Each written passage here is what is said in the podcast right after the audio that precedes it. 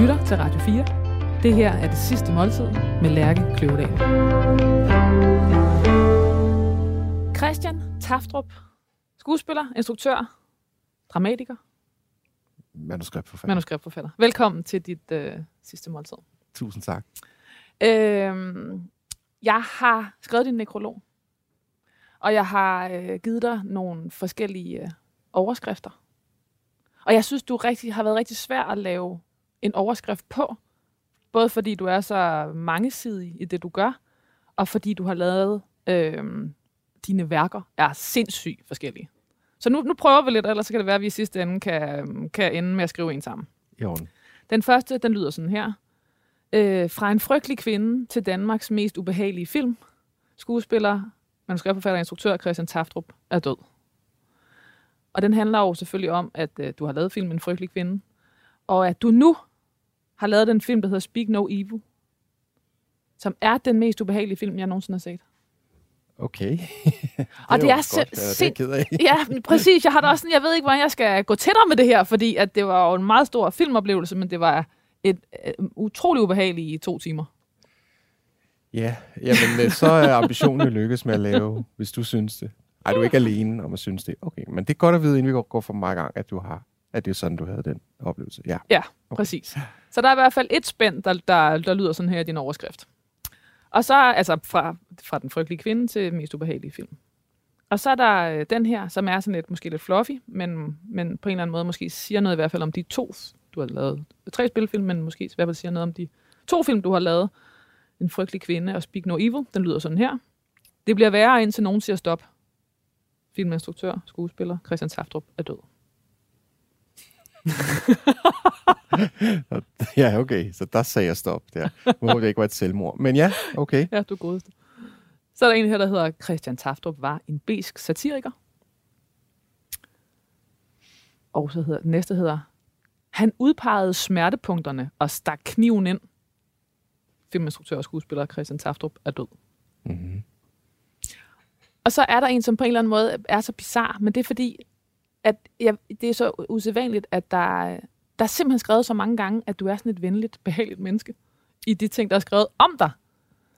Og jeg ved ikke, om det er fordi, at din første film hed En frygtelig kvinde, som ligesom lagde op, altså du ved, så, så ved jeg ikke, om man også kunne tænke, at instruktøren var frygtelig. Men- ja, ja, det var min anden film. Men ja, ja. Øh, nej, jeg ved det ikke. Altså, det finder vi ud af, om du synes, jeg er i det her program. Men, øh, og, og, og hvad så? Så har du lavet skrevet en titel på det? Jamen, den, hed, den, nej, den hedder bare et behageligt, altså Et du ved, altså, jeg, kan, jeg kan ikke rigtig finde kontrasten. Sådan, øh, øh, det er også fordi, det er jo svært at sige noget ens om en frygtelig kvinde og Speak No Evil, som, Ja, ja, ja, ja, som eller- det er svært ja. at finde sådan, det er der garanteret i, hvad ved jeg, opbygning eller, og instruktion og sådan noget, men Mhm, sådan, den ene handler om et parforhold, Ja. den anden handler jo måske også om et parforhold, men et parforhold, der får en øh, makaber afslutning, kan man sige det? Ja, det synes jeg godt, man kan sige. Det kan man godt. Men hvad, jeg skal lige høre, var der en sætning mere? Nej, der var, Nej, der var- der var bare et behageligt menneske, som skal- flagrer som- i, i vinden. Et, et, okay, så jeg skal, skal jeg vælge? Ja, nu siger jeg dem lige igen. Ja. Fra en frygtelig kvinde til Danmarks mest ubehagelige film. Skuespiller og instruktør Christian Taftrup er død. Så er der en, der hedder Det bliver værre, indtil nogen siger stop. Og igen med samme Mm. afslutning, at du død. Christian Taftrup var en besk satiriker. Og den fjerde, han udpegede smertepunkterne og stak kniven ind. Filminstruktør og skuespiller Christian Taftrup. Ej, perfekt timing.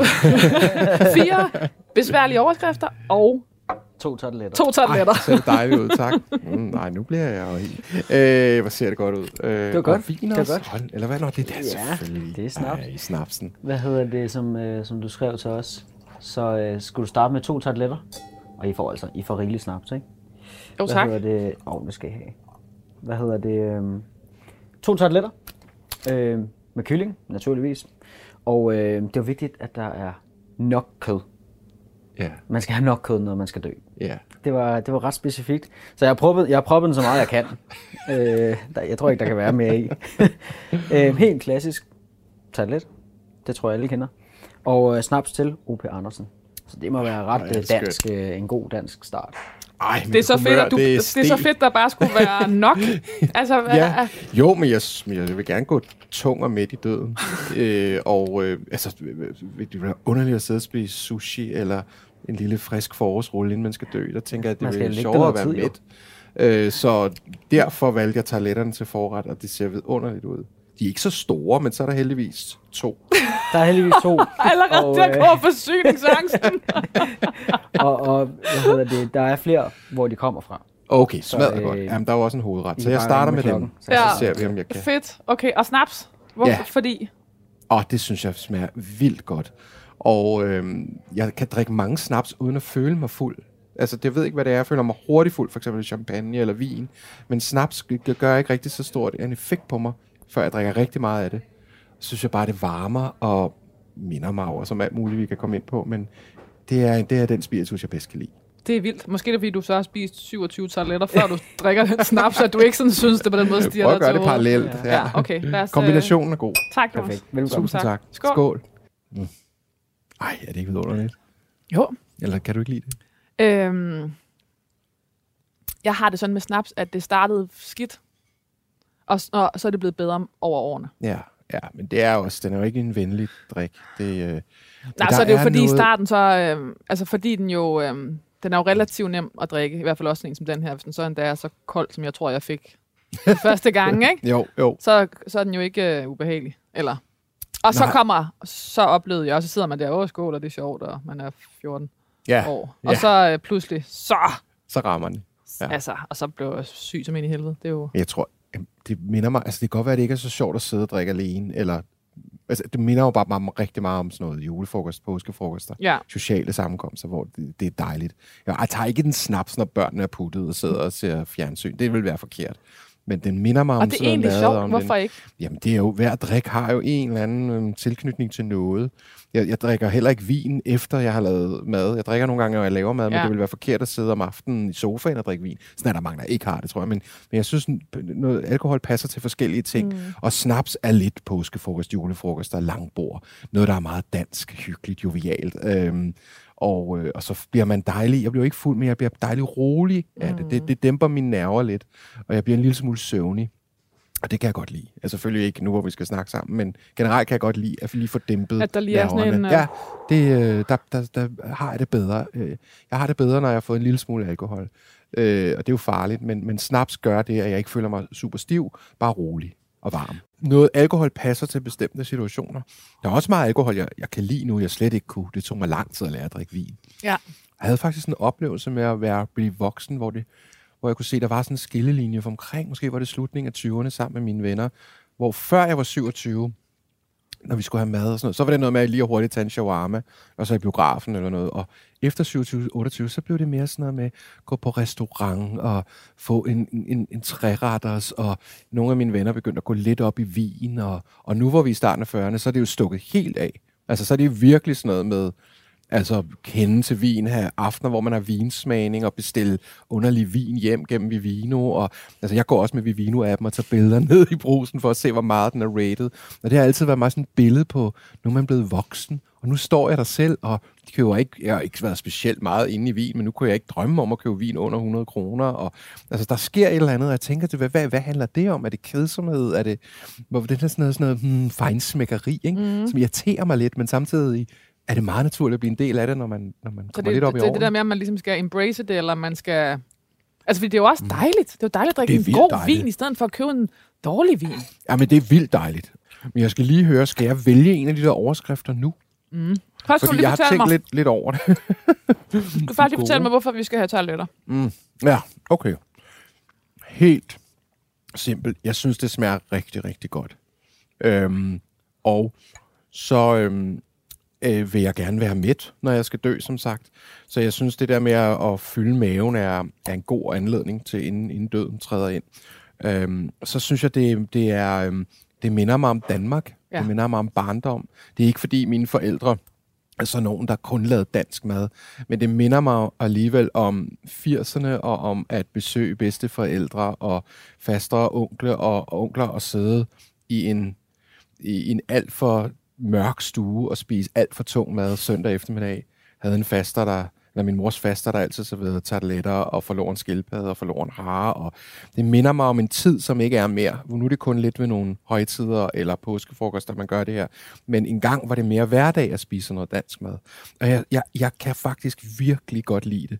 Jeg elsker alt sådan det germanske køkken, eller det danske køkken. Øh, noget, der er fuld af sovs og kartofler og at bøffer. Og, og, og øhm, jeg elsker faktisk at gå på dansk restaurant, og det, der er lidt farligt ved det, det er, at man så tror, at man er nationalist eller øh, medlem af Dansk Folkeparti, som om de har påkrævet sig retten til at kunne lide dansk mad. Sådan er det jo ikke. Man kan godt stemme på enhedslisten og kunne, kunne lide, lide, lide bøf og mørbræd og, og tarteletter. Okay, men Christian, vi kommer for de her overskrifter. Og jeg, skal, jeg må ærligt sige, jeg synes faktisk, ingen af dem er specielt perfekte. Nej. Og, og så, jeg, jeg har også lidt brug for hjælp, fordi jeg har også lidt mere... Altså, jeg har også lidt lyst til, at vi sådan får... At, at, at det er en overskrift, der taler mere ind i øh, de tematikker, du beskæftiger dig med som instruktør. Fordi okay. Okay. alt andet lige er det vel det, du kommer... Altså, hvis du nu, Mm. gud forbyde det, skulle dø i dag, så er det vel din film, som kommer til Mm. at... Det håber jeg da. Ja, altså det, det, jeg forestiller mig i hvert fald, at det er det, der siger mest om dig. Mere end han var han var den mest brugte skuespiller til at spille nisse. Eller For eksempel. Det var ærgerligt. Den kan vi også. Ja. Jeg kan godt lide, det går på Danmarks film. bedste og- nisse. Jeg ved godt, hvad jeg vil vælge der. Men det er fordi, hvis jeg skal tage det lidt alvorligt, døden mm. lidt alvorligt, så synes jeg, at den med smertepunkter og kniven er den mm. bedste. Jeg synes, de andre lyder lidt som noget, hvor man, når man har fødselsdag, eller mm. sådan Mhm. noget. Altså den med fra den ene til den anden film, kunne være til min 50 års. Ja. Øh, og så var der en der, hvad var det nu med Det sige? bliver værre, inden, nogen, Ja, den synes jeg, det, den forstår jeg ikke helt Nej. i forhold til en nekrolog, Nej. men der er det lidt morbid ting. Præcis. Så synes jeg, den er, der skal jeg ligesom, hvad mener de med det? Hvor jeg synes, den med, med smertepunkter og kniven, det, det, det, det kan pege lidt på det, som vil være min, min kunstneriske Ja. øvre, ikke? Altså, det, det, det, det er måske det, som nogen Han synes, han er god til, ikke? smertepunkterne og Ja. stak kniven Altså, det, kunne man, det kan man jo i hvert fald sige, nå, det var måske det, han gjorde. Så kan man være uenig, men det kan jeg, det kan jeg godt genkende lidt. Og det er også fra en, øh, hvad hedder det, omtale af dig, Ah, okay. eller fra øh, filmmagasinet Eko, Okay, som har været en del af en artikel. okay. Jamen, jeg vil, jeg vil vælge den. Skal vi Den tage den synes jeg, indtil den videre? kunne jeg være stolt og, så af, øh, kan det jo være, når vi når lidt videre, at vi kan finde en, der er endnu bedre. Ja, det finder Men indtil videre. Mhm. Og det, der er lidt specielt for mig øh, lige nu, det er, at du lige om lidt har premiere på din næste spillefilm, der hedder Speak No Evil. Ja. I lang tid hed den Gæsterne, Ja. nu hedder den Speak No Evil. Ja. Øh, så på den måde, øh, vi er lidt på forkant med noget, og det vi jo sidder og laver her, det er jo på en eller anden måde på bagkant. Eller for, forstår du, hvad jeg mener? Altså Ja. en nekrolog er jo på bagkant af Ja. et liv. Ja. Og Speak No Evil har jo hverken noget at, at have, hvad skal jeg sige, et liv eller et eftermæle. Nej, I hvert fald i den danske bevidsthed. nu. nej, ikke nu, nej. Og øhm, så, så, så på den måde, så øhm, vi kan ikke sidde og tale om, hvordan øhm, filmen blev modtaget, eller hvad den betød for din filmkarriere, eller Nej. fordi det, det er for, der, har Jeg været, øhm, der har været øh, få, men virkelig positive øhm, omtale indtil videre. Ja. Øhm, og, og grunden til, at det også er særligt specielt, det er, at det er, det er en virkelig vild film.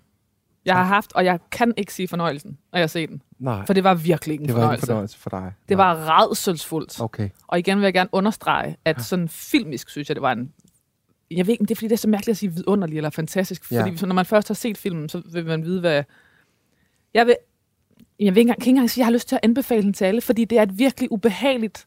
Det er virkelig ubehagelige øh, timer. Og samtidig så er det meget, meget dygtigt. Hvorfor synes du, den var så ubehagelig? Jamen, fordi jeg, for det første, jeg ser aldrig gyser, jeg ser aldrig horrorfilm, jeg går konsekvent udenom det. Okay. Og så, øhm, altså jeg havde sådan en, fået sådan et, hvad skal jeg sige, det var, jeg, jeg, Vink med en vognstang. ja, ja, jeg havde hørt, at den var ubehagelig. Men, men, men, men, men det gik også op for mig, at der er ikke særlig mange danske film, som er rent ubehagelige. Der er Nå. altid noget familiende, et tøhø, et, øh, et, øh, et jovialt øh, et eller andet. Og det er der bare ikke. Nej, det er der ikke. Jeg ved, vil, du, vil du lige rise op, hvad den handler om? Fordi så, for jeg er også bange for at komme til at plotspoile, så jeg går ud fra, at det har du en øh, strategi for. Jamen, den handler om en dansk familie. Et ægtepar, deres datter, der er på ferie i Italien. Og der møder de en hollandsk familie, der har en søn. Og de øh, kommer rigtig godt ud af det med hinanden og bliver det, man vel kan kalde ferievenner. Og så får danskerne en invitation fra hollænderne om at besøge dem igen et halvt år senere i deres private bolig et sted i Holland. Og det tvivler de på, især hende, om de vil, men af høflighed, så takker de ja. Og så udspiller Fordi Jamen- hvad er det værste, der kan ske? Ja, hvad er det værste, der Bliver kan der ske, og det vil også være en smule uhøfligt ligesom at afslå. Så øh, det meste af filmen udspiller sig i den hytte, eller det hus øh, inde i skoven i Holland, hvor de er sammen med mennesker, de slet ikke kender, over tre dage. Og det, øh, det kunne jo godt have været en komedie, eller sådan en lille parforholdsforviklings øh, feel-good-film, men, øh, men, men det, Det er det, det, det er, det er det ikke. ikke. Nej, fordi vi, da vi arbejdede med det, der, der tænkte vi, hvis nu det værste, der sker faktisk, det værste, der kan ske, sker, hvordan vil filmen så se ud? Og så blev det, så blev det mere en, en meget mere ubehagelig film, end, end øh, det, vi først havde tænkt. hvor Og når du siger vi, du har skrevet den sammen med din Jeg har bror. skrevet det med min, ja, med min bror, og, Taftrup. og den er lidt baseret, altså jeg har jo ikke oplevet det i virkeligheden, så vil, ja, så, vil ved, så, så slemt er det ikke gået, men, men jeg har oplevet meget med min bror det her med at rejse på den måde, med vores forældre, da vi var mindre. Og så var det helt udslagsgivende for den her film, det var, at jeg havde en oplevelse med min kæreste og vores datter for fire år siden i Italien, hvor vi mødte en hollandsk familie, som vi har baseret det en lille smule på, som også hed det, de hedder i filmen, og øh, som var ret weird. Og de inviterede os til Holland, og jeg sagde, nej, det gør vi ikke. Og så begyndte min fantasi at rulle derfra. Hvad hvis vi havde besøgt den her familie i udkanten af Rotterdam, fordi de var lidt mærkelige? Øh, ville det så bare være pinligt akavet? Øh, hvad nu hvis de var dem, nogen vi ikke troede, de var? Hvis de begyndte at teste os, gå ind over vores grænser? Vil vi være i stand til at, at sige fra? Eller vil vi være utrolig optaget af den høflighed, man jo ofte har, når man er fremmed hos nogle andre? Hvad vil være det vigtigste? Vil vi føle os intimideret, eller vil vi vende den ind af og sige, at vi, over, vi overreagerer nok? Og det synes jeg var sådan et utrolig sjovt dilemma at prøve at skabe drama over.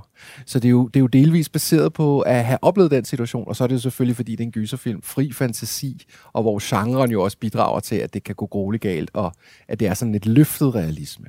Som sagt, så, så er den kun... Øh, den, er, den har jo ikke haft premiere endnu, men jeg læser lige øh, en lille smule op om, hvad der er skrevet om den indtil videre. Ja, tak skal du have. Øh, Nå, fedt, tak. Ja. det lyder sådan her. Øh, den hedder Christian Taftrup lavede dansk filmhistories mest ubehagelige film. Der må være grænser for, hvad man udsætter andre mennesker for. Derfor kan man ikke rigtig tillade sig at anbefale den danske instruktør Christian Taftrups seneste film, Gyseren Speak No Evil, til sine venner.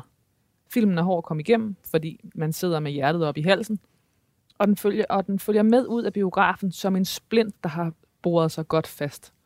Sådan skrev filmsitet IndieWire i sin anmeldelse, efter at Speak No Evil havde verdenspremiere på den prestigefulde Sunday Film Festival i Utah, Utah, USA. Screen International kaldte filmen helt igennem urovækkende og en øvelse i satirisk sadisme, Ja, ja, det hvorfor ikke? mens Variety... En god biografoplevelse. Præcis, nemlig ind, ind, ind benene op, hyg dig. Mens Vari- Variety sammenlignede den uundgrundelige ondskab med en klassiker som øh, Michael Hanekes Funny Games. Altså, øh, øh, det kan godt være, du ikke er udkommet i Danmark, men du har med fået en ære omkring dig. Altså, Ja. og, og også øh, at, at sammenligne med Michael Haneke og Trier. Ja, jamen, det, øh, det er jeg jo stolt, stolt af og glad for. ja, det kan jeg godt forstå. Øhm. Er du spændt på premieren? Ja, det er jeg. for, bare for os for at mærke det og se, hvad er reaktionerne, ikke? Altså, det, det ved jeg faktisk ikke helt.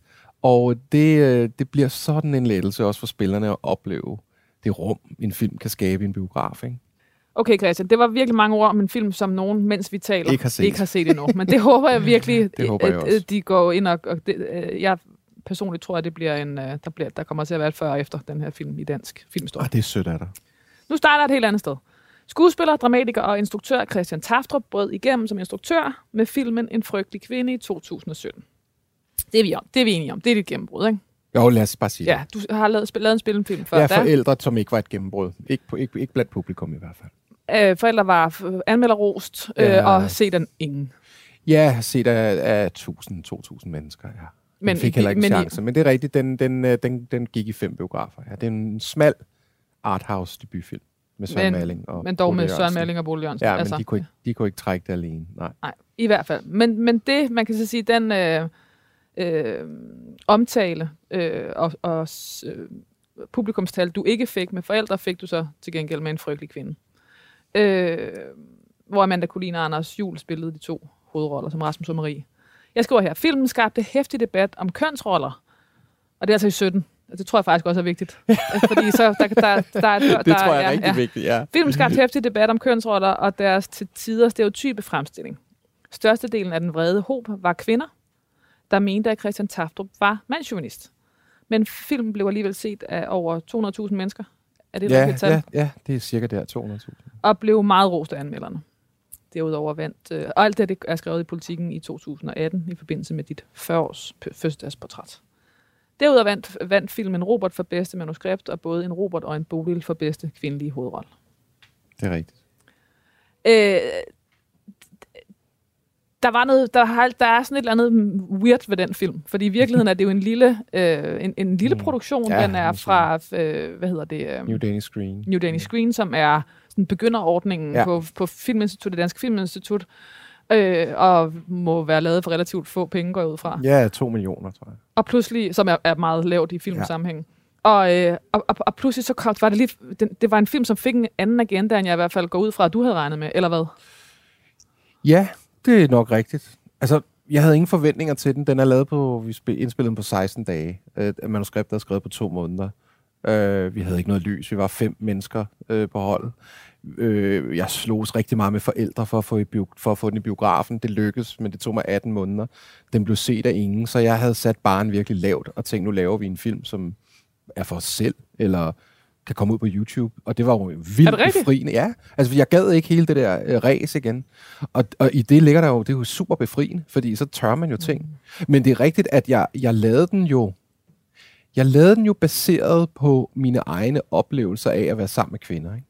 Og at jeg synes, kvinder kan være frygtelige mod mænd. Øh, og det var rigtig vigtigt for mig, at det ikke var sådan en parforholdsfilm, hvor vi lige går om det, men at det nærmest var et, et manifest. Men man kan sige, filmen er jo mandens blik på kvinden. Og derfor er der jo ikke nogen objektiv sandhed om, at kvinder er frygtelige. Men, men, men, men det kan mænd nogle gange godt føle, de er. Og hvorfor? Så på den måde, øh, da jeg skrev manuskriptet med min bror, var vi ikke så optaget af at, at kritisere manden, men det ligger lidt implicit i det, at det er den subjektive vinkel. Mm.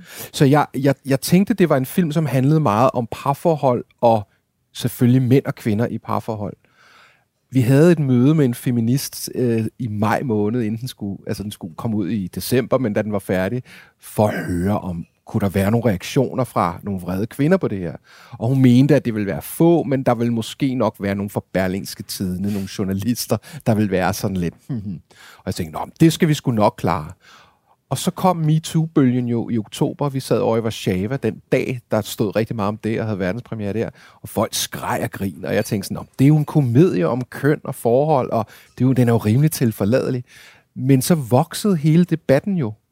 Og da den så fik premiere i december i jul, så blev det jo ikke bare en film, det blev nærmest et indslag i en igangværende øh, kønsdebat, som Det blev et blev på et politisk niveau, og det blev, altså, og det var jo noget med, at den her film pludselig vendte på hovedet, og nu skulle vi også høre om, hvor, hvor svært mænd kan have det midt i en tid, hvor kvinder endelig tør stå sammen og råbe op over for, for de dumme mænd. Og det tror jeg provokerede mange, og mange af dem, der blev provokeret, havde jo ikke engang set filmen. Det var jo bare det faktum, at der lige præcis der, hvor kvinderne fik noget taletid over for nogle grusomme uretfærdigheder, der er sket i lang tid, lige pludselig også skulle være en mand, der blandede sig i koret og sagde, se hvor frygtelige kvinder også skal være.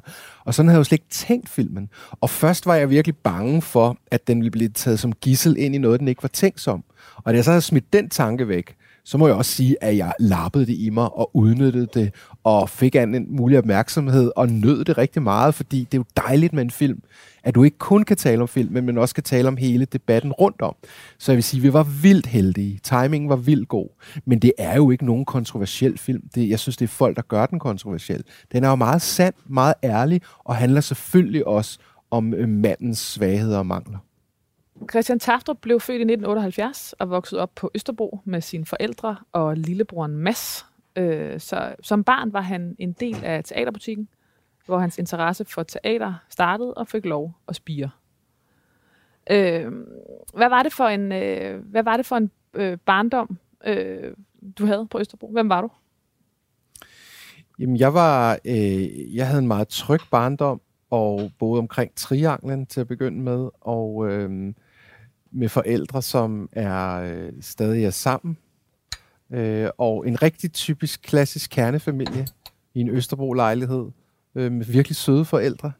Jeg var til at begynde med et meget genert barn, øh, og øh, lidt androgyn af udseende. Mange troede, jeg var en pige. Jeg var også ret sjov. Mange synes, jeg var skæg. Øh, blev hurtigt venner med pigerne. Jeg var udulig til sport.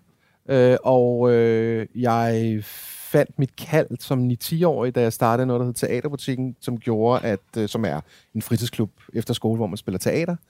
Der fandt jeg ligesom min hylde. Og det gjorde, at jeg blev langt mere udadvendt og fik mine bedste venner der og begyndte at, at optræde og spille teater og skrive og alle de ting. Så det der sted ændrede mig meget. Øhm, men, men det er klart, at jeg har gået rundt i trygge kredse på, på Østerbro og øh, hørt på ænderne i søen som det mest forstyrrende element i min barndom. Øh, og der er jo ingen familier uden kriser og øh, alt muligt, men jeg vil sige, at jeg har været godt beskyttet og levet meget, en meget rar barndom ja, med nogle, nogle forældre, der har, har valgt familien meget. Du har faktisk sådan en barndom, man simpelthen ikke må lave... Øh, altså, man kan ikke blive filmskaber, når man har haft sådan en barndom. Du er simpelthen, der er du er simpelthen for u, altså, uproblematisk. Ja, ja, ja, men så har jeg haft et rigt indre liv, ikke? Og skjulte mørke perversioner helt fra barndomsben af. Ja, øh, men det er rigtigt, men meget, meget gode filmskaber er også noget, de udlever deres fantasier nogle gange, og ikke kun, hvis, at de har været udsat for alle mulige modbydeligheder. Det, det ser der, Ja, fordi sådan du har faktisk haft så meget også. ro, at du, er, at, fantas, at, øh, at du har kunne... øh, At du har, Jeg har i hvert fald haft videre. ydre ro Ja. og indre uro, men hold kæft, hvor ser det her godt ud. Jeg tør næsten ikke beskrive til lytterne, hvad det er. De er Jeg håber i hvert fald, der er nok. Der- Om ikke andet. Er du god. Det kan jo fås i mange, øh, på mange måder, det her. Men Det det, kan det, det. det er en gourmet. Det kan det. Det er en gourmetstørrelse. Er det det? her. Det ved jeg ikke, om Ja, det er en gourmetstørrelse, fordi Nå, det er altid det er godt. småt, men det ser virkelig lækkert ud. Fedt, mand. Hvad hedder det? Jamen, øhm, Ej, vi, vi bliver i det der sådan klassiske, danske, traditionelle vinersnitzel. danske skråstreg tyske. Skråstreg ja, det er tyske. jo godt, Ja. der er mange, der. Ja. Øhm, det er jo også efterhånden lidt en programklassiker. Det tror jeg godt, vi kan Det er det. Viners, altså, øh, jeg vil sige, Jo- Jonas, vi havde ikke set det komme. Vi havde ikke set, Nej, det havde at, ikke. set det komme, at det var Nej. Vinersnitzel, som Nej. blev simpelthen er den nye Det most skægt, wanted i de her ja, programmer. det er det faktisk. sjovt. Den har overtaget lidt for, for Østers, som Ja. de fleste plejer at gå med. Okay, faktisk. nice. Eller mange gør, Så ikke? traditionelle er Ja. ja. Øh, ja, man kan få det på mange måder. Jeg kan bedst lide det sådan, så sådan har jeg lavet det. Med øh, kartofler, du kommer ind på ærter, skulle der selvfølgelig være nok af, og det skal der selvfølgelig. Øh, så er der selvfølgelig lige en, en, en dreng med ansjos, øh, frisk peberrod. Det synes jeg er vigtigt. At det ikke bare er sådan en lille plastikdåse med sådan noget, der har stået i lang tid. Ja. Øh, smørsovs, det er der også, skulle der også være rigeligt af.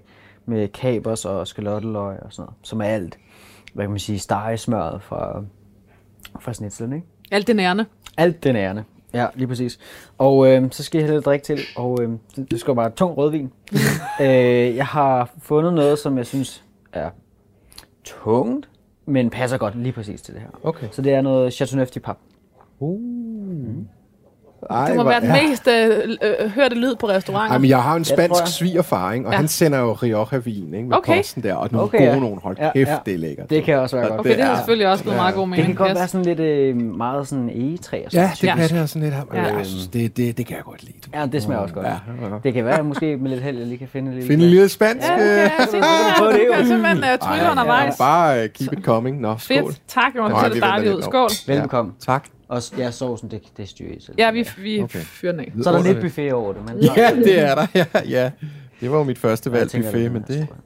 Jamen, det er rigtigt. Og den, det er godt, at vi skulle have embraced den for Men det er dig. jo også fordi, jeg synes, det er svært. Jeg synes, altså det sidste måltid skal jo ikke være en ret. Det skal Men det jo var, være jeg en tror, det jeg blev bange for, det var, at, du, at det var sådan whatever. Altså, det kan en buffet jo også være. Ja, nej, jeg havde, øh, jeg havde valgt ud, men det var for avanceret. Det var også noget svinekød, svøbt i bacon med noget fennikelkød og nogle pølser stoppet med. Og Du vil bare gerne have meget. Jamen, jamen, det er fordi, jeg har jo været... Altså, sådan jeg har det med mad, det er, at øhm, jeg kan godt lide, der er meget. Jeg kan godt lide at være mæt. Jeg kan ikke forstå det her, det gourmet-koncept og restauranter, der er alt for dyre, hvor man får meget lidt på tallerkenen. Det forstår jeg ikke. Og jeg har og haft oplevelsen, men jeg er komplet uinteresseret i det. Okay, Men så, så I kører du lidt buffet, fordi så Ja, kommer, nu du, kører kommer du med en ny vinbuffet vin. i stedet for, Ja, så er okay, noget buffet, ikke? Øh, Nå ja, den Rioja. Rioja. Øh, det er en enkelmark, og hvad hedder det, så det er Tempranillo, drue. Og, øh, og det har meget det der sådan et egetræs, øh, sådan det er lidt tungere på den måde, ikke? Og så skal du sige, mm. Nej, nu er det som om, jeg kender den. det på. Åh ja. Ja. Åh, ja, ja, ja, den har jeg prøvet. Mm. Jeg prøvede den i Madrid. Der var den god. Ja, perfekt. Det skide godt ud. Jeg vil Ja. Og bare så stå frem så- med- Og nu har jeg to glas. Ja, nu Hvor skal var- du... hvad så var det den- Riojaen Det så? er den til venstre. Okay, jeg starter med den her, Ja. det pap der, ikke? Ellers ja. kan det være, du, du smager dig frem. Ja, ja. Sådan, laver en lille vinsmagning. Finder Jeg tror, vi laver en lille vinsmagning. Ja, ja.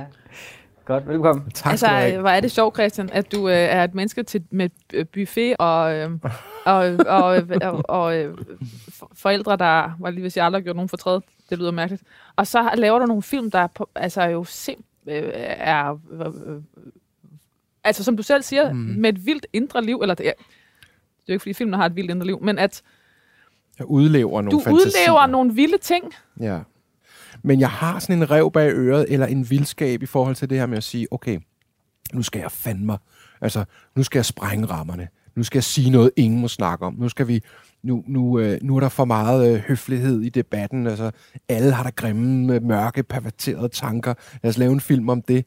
Og fordi det, det er igennem noget fiktion, så er det lidt et helligt rum, et beskyttet rum. Jeg ville have meget svært ved at stå i radioen og sige et eller andet obs- obskørt omkring kvinder, hvis ikke det er i forlængelse med en film. Eller at, altså, og jeg synes jo, verden er super kompleks, nuanceret, at der er, man ikke kan påkalde sig en objektiv sandhed på noget. Men det har jeg bare nemmere ved at formulere gennem en historie, end jeg har ved et middagsbord, hvor jeg skal provokere. Det, der er jeg, medmindre jeg bliver virkelig fuld, så er, er jeg sådan ret skikkelig, som min farmor vil sige. Den næste sætning, den, øh, den, er- den er kort, og den lyder sådan her. I en årrække var Christian Taftrup aktivt en del af Pinsekirken. Mm-hmm. Og det skriver jeg øh, blandt andet, fordi jeg har hørt øh, det fuldstændig fremragende program, du har lavet med Sorine Godfredsen, hvor Nå du, ja, øh, tak. Ja. hvor du øh, taler, øh, og d- der taler du om kærlighed og en, og en kæresterelation. Ja, ja. Men hvor du også taler om øh, at være øh, religiøs som barn, eller Ja. i hvert fald være en Mm. del af en menighed. Ja. Øh, og, og det har jeg jo selvfølgelig lyst til at spørge dig om. Og Mm. i øvrigt også høre, om det skal være en del af dit eftermæle. Altså, Det, det, det, det må det gerne. Øh, jamen, det er fuldstændig rigtigt. Øh, jeg var meget kristen i, i, i mange år, og i meget tidlige år.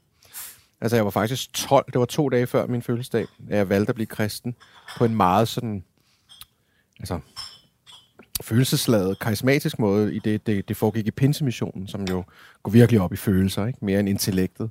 Så man bliver jo frelst og omvendt og siger ja til Jesus og taler i tunger og går op i håndspålæggelse. Og, altså, det er altså i ret- er virkeligheden en lidt, en lidt sådan uh, teateragtig uh, kirke. Ja, altså, meget. I, i, nu har jeg i hvert fald lige har læst op, du kommer fra Ja. teaterbutikken. Altså, ja. den, den taler til noget i dramaet, går jeg ud fra. Jamen, fuldstændig. Og hvis man er en 12-13-årig dreng, der godt kan lide at spille teater, og er pivåben, og skriver dagbog og digte, og længes mod noget større, så skal der ikke meget til at falde for religion. Og øh, jeg har altid haft en eller anden form for forbindelse til Gud. Jeg har altid bedt aftenbøn, og var bevidst om, at der var noget større. Jeg synes, jeg kunne mærke Gud helt fra barns ben. Altså blev du introduceret for det din... Hvor, hvor, hvor lærte du det at kende? Nej, Gud var bare sådan noget, jeg... nat- Altså, jeg tror, der er mange der bare, børn, der har sådan en eller anden barnetro om, at der må være et eller andet større, og jeg øh, var en dreng, jeg, jeg kiggede allerede på piger, altså hele den naturlige verden lå åben. Øh, og så gik jeg i teaterbutikken, hvor folk var ret vilde og ret fjollede. Og der var jo der var 30 piger og tre drenge. Altså, det var jo så skønt. Altså, jeg kan allerede huske, hvordan jeg sådan... Alt var... Altså, alle hormonerne fløj rundt i kroppen. Jeg havde ikke set det komme, men så var der altså en dramalærer, som øh, var fantastisk og var karismatisk, og som vi alle sammen var vilde med. Og så fandt vi ud af, at han også var øh, Som hed kristen. Henrik. Ja, Henrik. Ja. Og han var, øh, han var kristen, han var øh, fra Pinsemissionen. Og øh, så var der en dreng fra klubben, som valgte at blive omvendt på en lejertur, hvor han tog ham med ud i skoven og frelste ham. Og han kom tilbage og påstod, at han kunne høre, du ved, djævlen suse i bladene på træerne og for væk, og han blev fyldt af heligåndens kraft. Og jeg synes, det var så vildt mærkeligt og samtidig fascinerende. Så vi begyndte at udspørge Henrik om, hvad det var. Og først ville, ville han ikke rigtigt, fordi han tænkte, om jeg er jo pædagog her. Men han, havde alligevel omvendt et barn ude Ja, i... han havde omvendt et barn, som, som var syg, som havde en øh, sygdom, der gjorde, at han nok ikke ville leve så længe. Så jeg tror, han følte, at det var, øh, det var i orden. Og problemet var så bare, at vi var de her børn, der syntes, det var mega skæg, og nogen synes, det var mega latterligt. Og jeg synes, det var utrolig fascinerende. Altså, så- hvor gammel var du? Jeg var 12 der. Okay. Og så begyndte han sådan at, at, at, at altså hvis folk havde hovedpine eller ondt i maven, så begyndte han at bede for dem, sådan så de fik, blev kureret. Og det gjorde de, så havde de pludselig ikke ondt i hovedet eller ondt i maven. Og det var sådan, det var virkelig mærkeligt og virkelig magisk. Og så hang jeg så meget ud med min ven Ruben der, at han spurgte, om jeg ikke ville øh, med i kirken en dag. Og så var jeg nede i Pinsekirken, som øh, ligger der over for Altså, den gamle... Ruben, hvordan var han? Han var... Jamen, han var den dreng, der var blevet frelst på Okay, så forstår jeg. Og Ja. han, øh, han vidste godt, at hans tid var knap. Så han havde taget imod Gud der. Og øh, jeg var med nede i kirken, lå over for den gamle Café Sommersko og Elim. Og øh, oplevede jo en fantastisk verden, der åbnede sig med lovsang og andre unge mennesker. Og, Altså super sådan, altså, der, var- øh, alle ens fordomme om, at religion eller kristendom er sådan noget med at sidde og flette hænder og befader hvor. og Sådan, sådan var det jo slet ikke. Det var rockkoncerter og råben og skrigen og folk, der besvimede. Jeg synes, det var sådan, igen, når du falder fra anarkiet og vildskaben, så var det lige mig, og det var også anderledes. Og så valgte jeg så, at jeg gerne også ville det der. Og så blev jeg frelst hjemme på Robens teenageværelse af ham Henrik plus to andre præster, som altså er sådan noget med håndspålæggelse, lukkede øjne. Jeg blev sprøjtet på med vigevand. Jeg skulle tale i tunger. Jeg fik en bibel af dem, hvor de havde skrevet en hilsen, og jeg følte mig jo altså født på ny. Ikke? Really? Ja, det gjorde jeg. Det var en kæmpe oplevelse. Men jeg var også kun 12 år. Ja. ja. Og øhm, så, så, øhm, så levede jeg jo det ud. Altså, hvad betyder det? Jamen, det vil sige, at jeg stod op øh, søndag morgen og gik i kirke, øh, og at jeg øh, begyndte at provokere også. Altså, jeg, jeg, øh, jeg lavede mit eget tøj.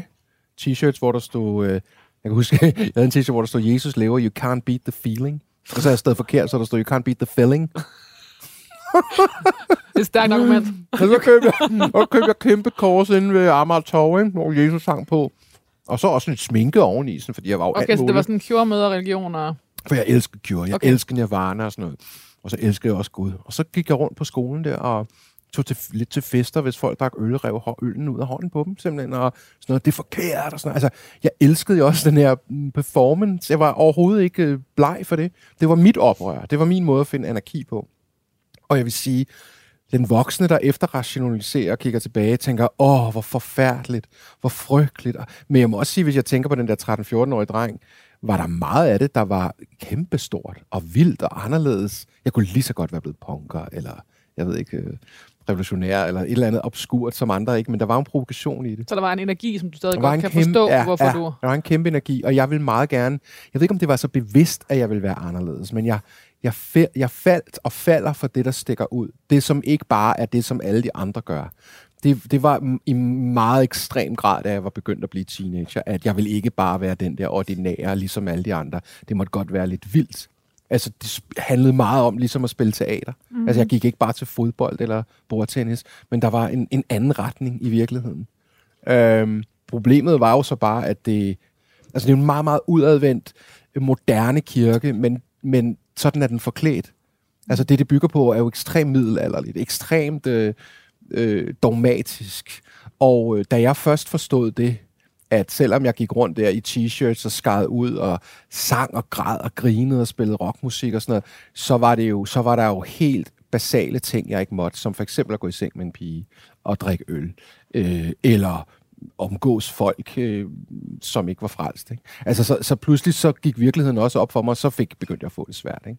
Fordi jeg fik en kæreste, der ikke var kristen, øh, som jeg gerne ville seng med, og det måtte jeg jo selvfølgelig ikke. Og det, det, det gjorde, at Så hele det regnskab og hele den skyld, ja. Ja. der lå i det. Ja. Og, og måske også på en eller anden måde det, det tab, der lå i den virkelige verden ja, ja. øh, over for den øh, åndelige rigdom. Hvad, hvad var hvad værd?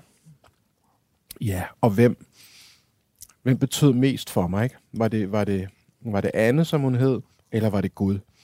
Hvad var stærkest? Var, var det kærligheden, eller var det skammen i virkeligheden? Og der vandt skammen, og der vandt Gud. Øh, og det gjorde, at forholdet gik i stykker. Vi var jo sammen to-tre år, og jeg var jo kun 16, 15-16. Havde, jeg havde jo ikke engang sex med Anne, men jeg havde jo lyst til det, og bare i det skammede jeg mig. Men for en 13-14-årig dreng føltes det jo virkelig forkert, som om jeg havde slået et menneske ihjel, eller sådan noget. Det, det var altså... Og du har mig meget øh, voldsomme beskrivelser af, hvordan en ting er, at du øh, i det forhold, du var i, øh, skammede dig, hvis I havde øh, kysset, eller hvad fanden Ja, ja. Men at du også jo faktisk fik hende til at skamme sig med dig, så I skulle bede om... For, altså hun var på det tidspunkt ikke kristen, men skulle... Ej, det, øh, hun var, du ved, plateausko og mørk, og gik i, du ved, pelsfrakke og sang, og altså, hun var jo alt andet end kristen. Men jeg, de ringede Men- men, jo fra kirken og Men sagde, hende, at du og på den måde også videreførte kirkens skam til dig selv, til hende. Hun skulle også, I skulle også bede om... jeg, jeg tror ikke, hun kunne skamme sig, men, men, men jeg, jeg, jeg havde hende jo, jeg var den frygtelige mand der, jeg havde hende jo lidt i min magt, mm. selvom jeg var to år yngre. Så øhm, vi var meget forelskede hinanden, og øh, hun ville gerne i seng med mig og omvendt. Men det var jo sådan, at hvis vi sov sammen, og vi ikke gjorde noget, så var jeg jo så lykkelig og rost os, og det var, vi stærke. Og hvis der så skete et eller andet, jeg kan huske, kirken snakker om bikinilinjen. Grænsen går ved bikinilinjen, ikke? Jeg læste en hel bog om det, og nå, okay, hvad fanden er bikinilinjen? Kan man godt tillade sig lidt mere at gå, måske lidt mere ned i. Og hvis jeg gjorde det, så kom skammen jo. Og så trak jeg hende med ind i denne her tilgivelsesproces, hvor vi i hvert fald brugte en halv time på at sige undskyld. Øh, og en dag sagde jeg så, at jeg kunne kun fortsætte forholdet, hvis hun lod sig frelse, for det havde kirken ringet og fortalt mig, at det skulle hun, hvis vi skulle fortsætte. Ikke? Og så sagde hun jo ja, for ikke at miste mig. Og det varede to dage, fordi hun jo ikke troede på noget som helst. Øh, men det er utroligt, hun ikke slår op jo. Altså, det er utroligt, at man alligevel, når man er børn på en måde, er så glade for hinanden. Altså, det skal man jo også huske på. Men vi var forelskede, vi ville hinanden. Og hun, øh, hun troede jo på en eller anden måde, at jeg ville vågne op og komme til fornuft, men det, det gjorde jeg jo ikke, før hun gik. Og det, øh, det fandt mig hårdt, når jeg tænker tilbage på alt det, jeg gik glip af, og det, jeg gjorde ved hende. Det fortryder jeg lidt, men samtidig bærer jeg det jo rundt nu i mit liv, som også som en god ting, og jeg synes virkelig, det har indflydelse på det, jeg laver. Altså, de historier, jeg vil fortælle, den, den, den, den kan man sige, øh, interesse i religion og mytologi og de større spørgsmål i livet.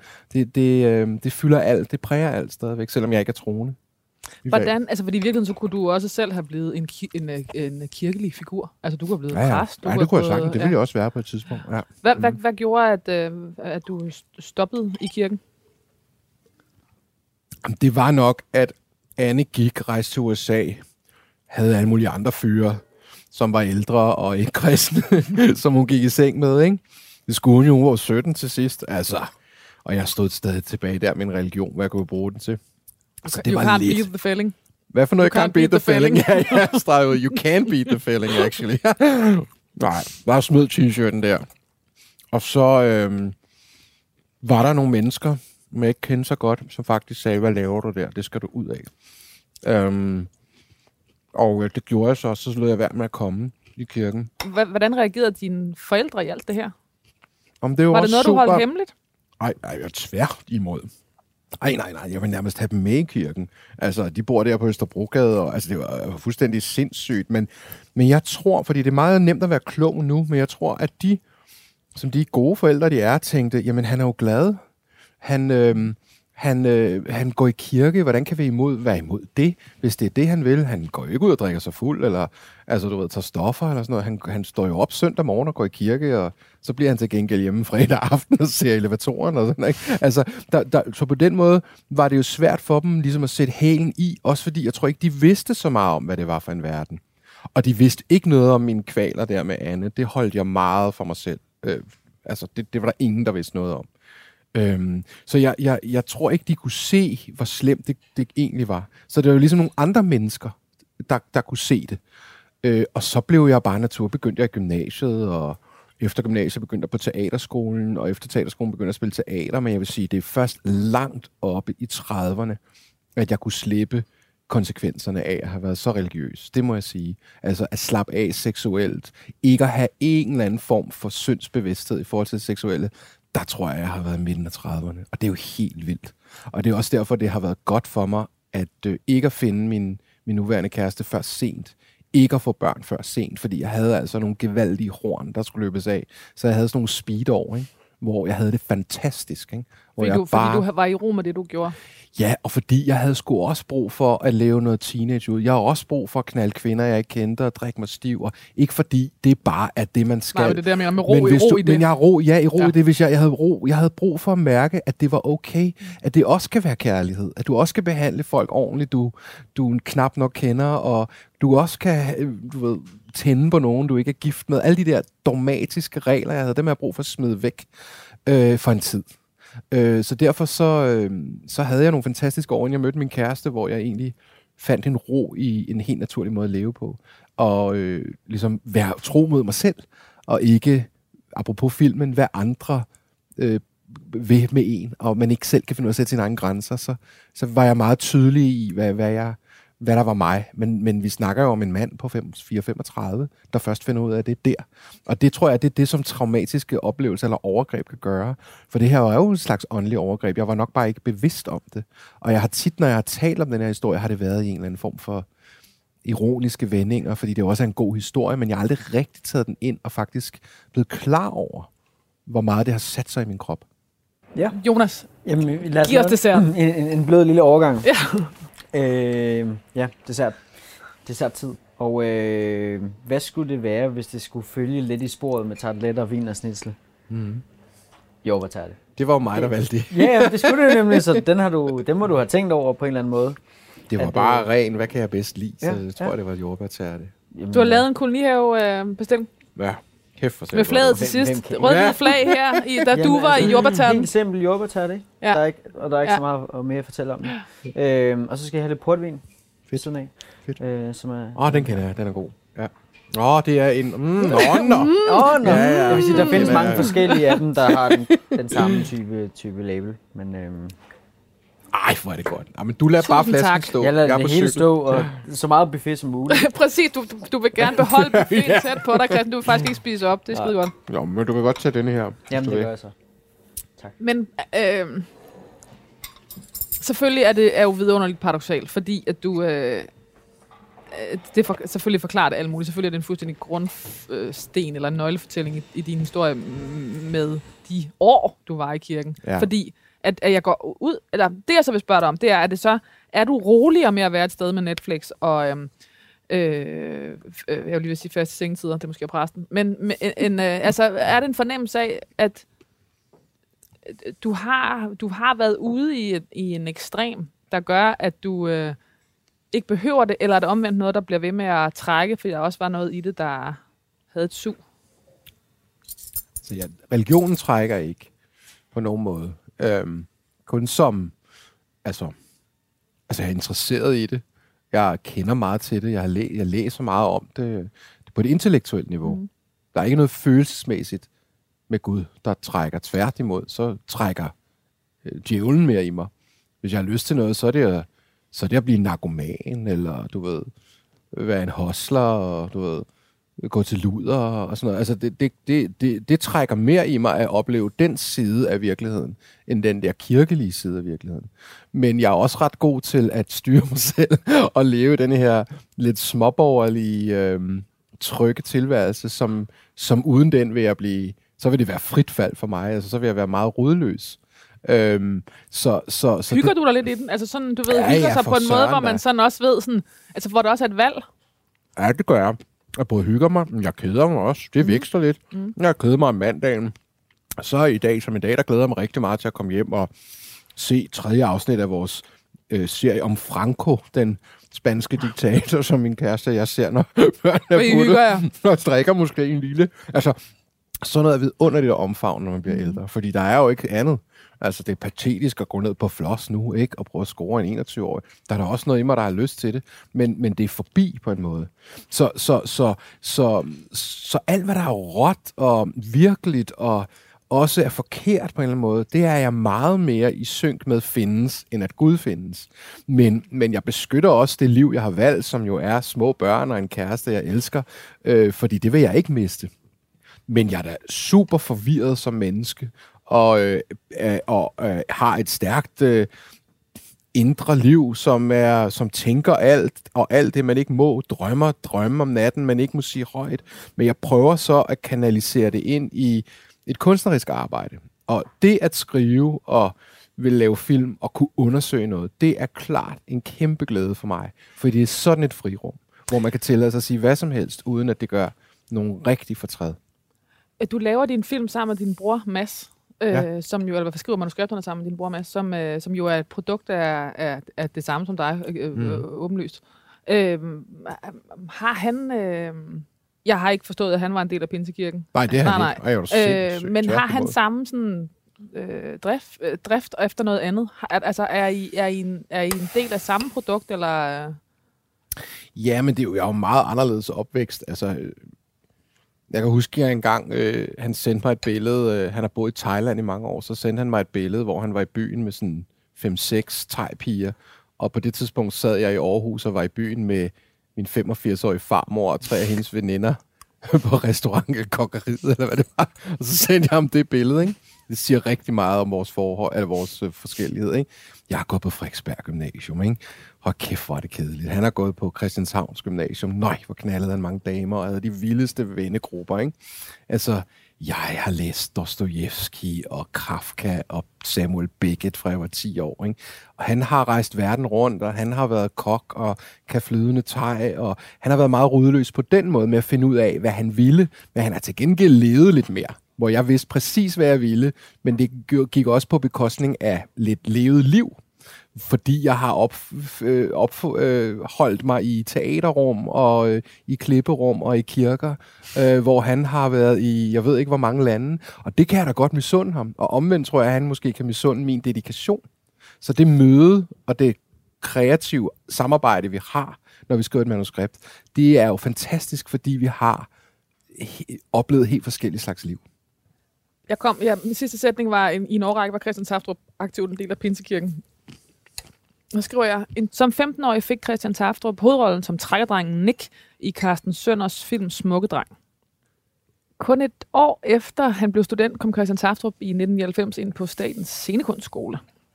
Christian Taftrup havde blandt andet roller i Herrens Veje, Borgen, Lærkevej, Susanne Biers efter brylluppet. Der kom den. Og det som, skal jeg ikke med. Ej, og som Filias i tv-serierne Serierne om Tinka. Er der nogle roller, der er vigtige at nævne, som du ikke vil gå i graven uden at få nævnt? Og så selvfølgelig Smukke Dreng, som jo ja. blev nævnt tidligere. Nej, altså der er nogen på vej, men øh, Lærkevej står den der borgen, ja. stod det der? Ja. ja. Herrens Vej, Borgen, efter brylluppet. Jeg har jo været lidt sådan en birolle mm. skuespiller på, på film. Teater er jo noget andet, men det er jo ikke så synligt i offentligheden. Der synes jeg, jeg har spillet større og mere sådan nuancerede ting, men, men man har en tendens til på film at typecaste. Mm. Og der har jeg åbenbart tit spillet... Ja, det startede med, at jeg altid spillede homoseksuel, og så blev jeg lidt tam den, den onde, eller sådan lidt irriterende. Jeg er god til at spille irriterende. Hvad fanden handler det om? og der synes jeg, du har nævnt nogen der, som repræsenterer det meget godt. Christian Taftrup efterlader sin kæreste, Natalie Toro Stockholm, og deres døtre, Cleo og Edie. Mm. Ja, nu, gør, nu synes jeg, den der nekrolog pludselig gør ondt. øhm, ja, det gør jeg jo. Jeg efterlader dem. Det er svært at forestille sig, at du ikke har taget stilling til døden. Øh, også fordi du har haft religion, og dermed øh, mm. liv og død og genopstandelse øh, i, som en del af dit liv, siden du var 12. Hvordan ja. forholder du dig selv til at skulle dø? Skål. Mm. øhm, jamen, hvis du spurgte Natalie, så ville hun sige, at jeg var ekstremt dødsangst, og at det præger hele mit liv. Okay. Og at hun... Øh, ja, og at, at hun, hun er der for at få mig til at slappe af. Øh, hun synes, det er for meget. Og hun synes, det er hele tiden. Og hun synes, det ene afløser det andet. Og det, det, sådan synes jeg jo ikke. Jeg synes jo bare, jeg er realist. Jeg er meget bange for at flyve, for eksempel, og der, det er der, jeg mærker den mest, fordi der tror jeg virkelig, at jeg skal dø. Jeg synes, det er fuldstændig forfærdeligt at flyve, men jeg gør det rigtig meget, fordi jeg rejser meget, og vi, vi elsker at tage på ferie. Så jeg gør det, men det er hårdt for mig. Det koster meget. Øh, så der har jeg døden inde på livet. Men jeg, jeg cykler jo også rundt og hører musik, og øh, du ved, kører i bil, og, hvor jeg ikke har dødsangst. Men, men, men jeg vil sige, efter jeg har fået børn, det er sådan min personlige, der synes jeg, at jeg er mindre bange for at dø, men Fordi det er, er bange for det er ikke min, en mulighed. Det er okay, hvis jeg dør i forhold til, hvis mine børn dør. Altså sådan har det virkelig. Jeg ved godt, det er der mange, der siger, men min angst er mere, at der skal ske mine børn noget. Det kan slet ikke holde ud. Og jeg er fuldstændig overbevist om, at der efter døden intet sker. Jeg synes, tanken om et paradis, eller et, et Den har du fuldstændig givet afkald på. Jeg synes ikke bare, det, jeg har ikke bare givet afkald, jeg synes også, det er en perversion at tænke, og et, en hån mod menneske, skabningen, at tro, at vi kommer et andet sted hen. Jeg synes slet ikke, det er smukt. Jeg synes, det er sådan egoistisk. Altså fordi paradis er her på jorden? For, jamen det, det, ja, det er jo, altså al religion er jo en projektion, eller et billede, eller en, et billede på det, vi oplever her. Og jorden er jo både et paradis og et helvede. Men, men, men tanken om, at der er et efterliv, er, er skræmmende, synes jeg. Så, så, så hvis, hvis, hvis jeg har ret, så sker der jo ikke noget. Og det har jeg jo selvfølgelig ikke lyst til, fordi der er ting, jeg har lyst til at opnå. Det, der er det gode ved religion, det er jo, at det kan kaste et lys på livet. At du, mens du lever, kan tro på noget, der er større, eller der er et liv efter døden. Men at der rent faktisk er det, det er selvfølgelig øh, øh, helt hen i vejret. Æret være hans minde. Hvad skal der så stå på gravstenen? Det er mit også en del spørgsmål af- til dig. Han fik ret. I hvad? Ja, det, det svarer gravstenen ikke på. Det skal man gå og tænke lidt over. Det skal der stå. Husk, hvis jeg dør her snart, at du må øh, trumfe igennem, at der skal stå, han fik ret. Og så ligger vi i øvrigt på Vester Kirkegård i en familiegrav, Nå, hvis øh, det bliver aktuelt. Hvad er det? Og jeg vil ikke brændes, jeg vil gerne øh, ind ned i jorden og Hvorfor? æde sig orme. Det er sådan lidt, jeg ved ikke, det er højtidligt, og jeg kan godt lide at døden. Ligesom jeg godt vil spise tung mad i dag og være mæt og drikke mig fuld, så vil jeg gerne sådan lidt bombastisk ind i døden. døden ikke? Så jeg skal begraves og æde sig orme, mæt og fuld. Christian Taftrup, tusind tak, for du vil være min gæst i det ja, sidste måltid. selv tak. Det var virkelig skægt. Du har lyttet til det sidste måltid på Radio 4. Alle udsendelser ligger som podcasts på radio4.dk eller hvor du ellers finder dine podcasts. Tak, fordi du lyttede med.